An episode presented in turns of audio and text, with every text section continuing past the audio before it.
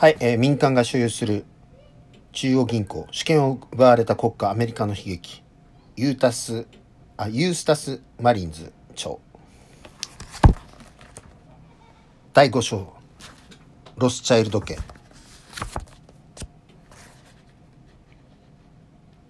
155ページ。30歳のロスチャイルドが主催した1773年のフランクフルト会議。これはアメリカ独立の3年前1776年7月4日にアメリカは、えー独立してますよね。えマイヤ・ロスチャイルドの世界革命行動計画やばいやつなのでこれを、えー読もうというふうに思います。155ページから56 57、58、59、160ページまで5ページですが、非常にやばい内容なので、どのようにしてロスチャイルドが世界革命行動計画なるものを立案して、そしてその内容とは何だったのかということをでどこで発表されてどのように実行されているのかということで、まあ、そこが垣間見えるというふうに思います。非常にやばい内容なので 聞いてください。まあ流して聞いてもらえればいいかなというふうに思います。30歳のロスチャイルドが主催した1773年のフランクフルト会議。第一次世界大戦後円卓会議は合衆国の外交問題評議会そしてロンドンの王立国際問題研究所として知られるようになった。英国と合衆国の指導的な政府高官はそのメンバーから選出された。1960年代は外交問題評議会の秘密政府的な活動に関心が集中し始めたので同一の金融金融財閥を代表する日米欧三極委員会とビルダーバーガーズとして知られるビルダーバーガーズとして知られる補助グループがロバート・ローザのようなより重要な交換をこれら3つのグループのメンバーとして活動を開始した。ウィリアム・ガイ・カーのゲームの人質によるとこれら現職の設計者たちの最初の会議は1773年にフランクフルトのマイヤー・アムシェル・バウアーの金細工店で開かれた。ロスチャイルドあるいは自分の仕事を宣伝するためにドアにかけられた赤い盾。かっこ赤い盾は今日ではフランクフルト市の正式な紋章。からレッドシールド赤い盾という名前を採用したバウアーは12人の裕福で影響力のある男たちを会議のためにフランクフルトに招待した時若干30歳であった。その目的はもし彼らが自分たちの資金をプールすることに同意するなら世界革命運動に資金を供給してコントロールし全世界の富天然資源及び労働力の究極的支配を勝ち得るという実践共犯に従ってその資金を使用するよう彼らを説得することにあった。これは合意に達しマイヤーは革命計画を開陳した。計画は彼らのプールされた資金で購入できるあらゆる力によって支援されることになっていた。彼らの統合された富を懸命に操作することで大衆を失業させて飢餓戦場にさまよわせるような逆境的な経済状態を作り出すことが可能となるであろう。彼らに雇われた宣伝家たちは全ての現実及び浪費みだらな行為不正圧政迫害など真偽の疑わしい事件を告発することによって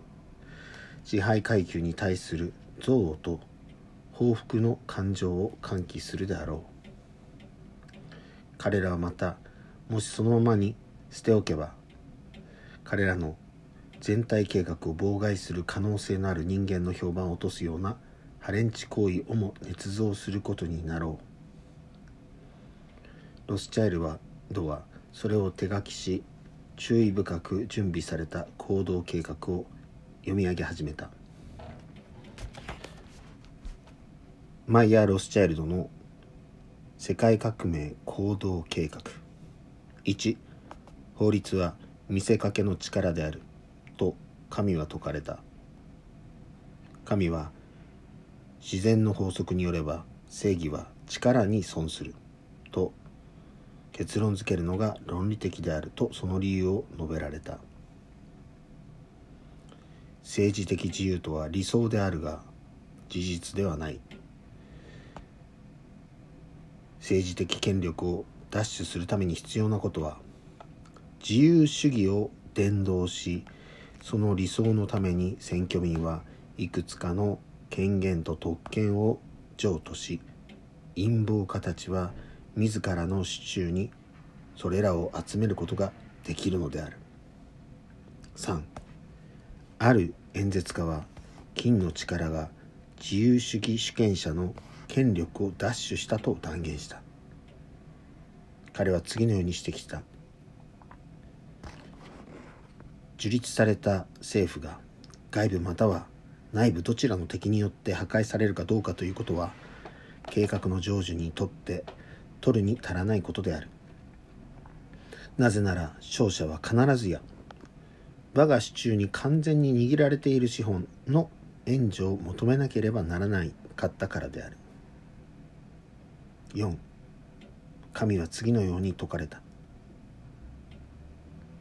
最終的な目標に達するためにはいかなる手段を用いようとも正当化される。なぜなら道徳的な規範によって統治する支配者は自らを弱点の多い不安定な立場に置くことになるので熟練した政治家ではないという理由からである。と。5我が権利は力に損する。と。彼は神は断言された。権利という言葉は抽象的な考えであり何も証明していない。私は新しい権利を発見した。強者の権利によって攻撃すること全ての現存する機関を再構築することそして自由主義の中に彼らを組み敷くことによって君臨する権利を我々に託する全ての者たちの絶対君主となることである。6我が資金はどのような悪知恵や力もそれを取り払うことができないほどの力を獲得する。その時まで姿を現してはならない。彼は25の要点の概略を続けて述べた。8アルコールや麻薬の使用道徳の腐敗及びあらゆる悪臭と関係することは全ての国家の青年を組織的に腐敗させることになる。9もしそうすることによって彼らが服従と主権を保障するならどのような手段を用いようとも躊躇することなく彼らの財産を強奪する権利を有する。10大衆という動物の口に自由平等博愛というスローガンをあてがったのは我々が最初であるがそれは新しい階級を作るためである。この階級の評価は我々に依存する富である。11戦争は敵と味方両方に関係する国々が我々に対してさらなる債務を負うよう方向づけるべきである。12観光庁への候補者は我が指令に対する奴隷であり従順でなければならない。そうすることによって我々は彼らを容易に使うことができる。13プロパガンダ。彼らの結合された富は公共情報のあらゆる出口をコントロールすることになる。14恐慌と金融不況は究極的には世界政府という結果をもたらすことになる。これは統一世界政府の新しい秩序である。大恐慌と大戦争で超え太るロスチャイルド家。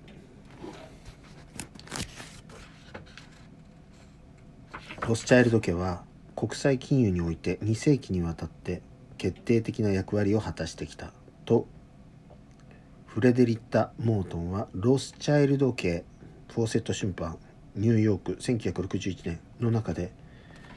過去150年間のロスチャイルド家の歴史は西洋の驚くほど広範にわたる舞台裏の歴史であったと書いている。前書き。また36ページでは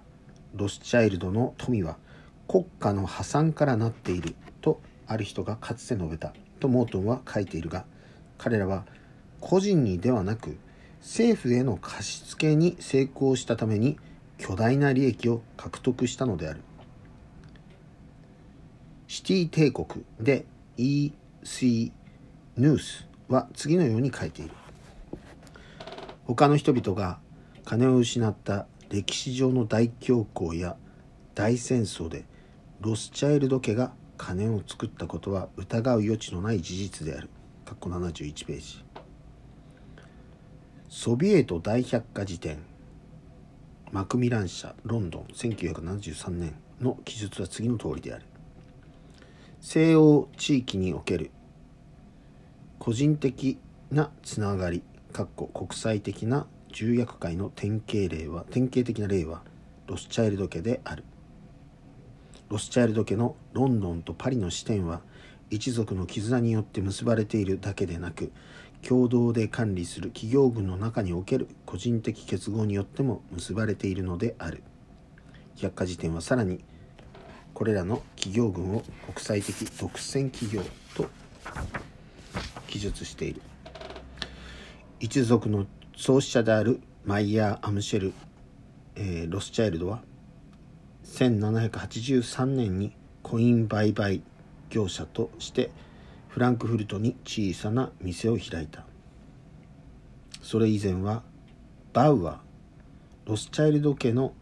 元の名前はバウアーであった。ヘンリー・クルーズ書クルーズ著ウォール街の28年間39ページ。それ以前はバウアーとして知られていたが赤い盾の上に1羽の鷹を描いた看板を掲げることによって商売を宣伝した。この看板はフランクフルト市の紋章を応用したものであり鷹の爪から彼の5人の息子を意味する5本の金の矢が広がり出るようにあしらわれていた。この看板ゆえに彼はロスチャイルドまたは赤い盾という名前を付けたのである。アメリカ植民地での反乱を鎮圧するためヘッセン選定校が英国に傭兵を貸すことによって大金を稼いだ時ロスチャイルドはその資金の運用を委託された。彼は自身と選定校両者に素晴らしい利益をもたらし他の顧客を引き寄せた。1785年に彼は油田合戦。148番地の緑の盾として知られる5階建てのそれまで住んでいた家より大きな家に移った。この家は私父家と共同で使用された、えー、今14分経ってますね。えー、結構ね本当にね面白いのがちょっと続くんでね。もう少しだけこの後また読んでみますね。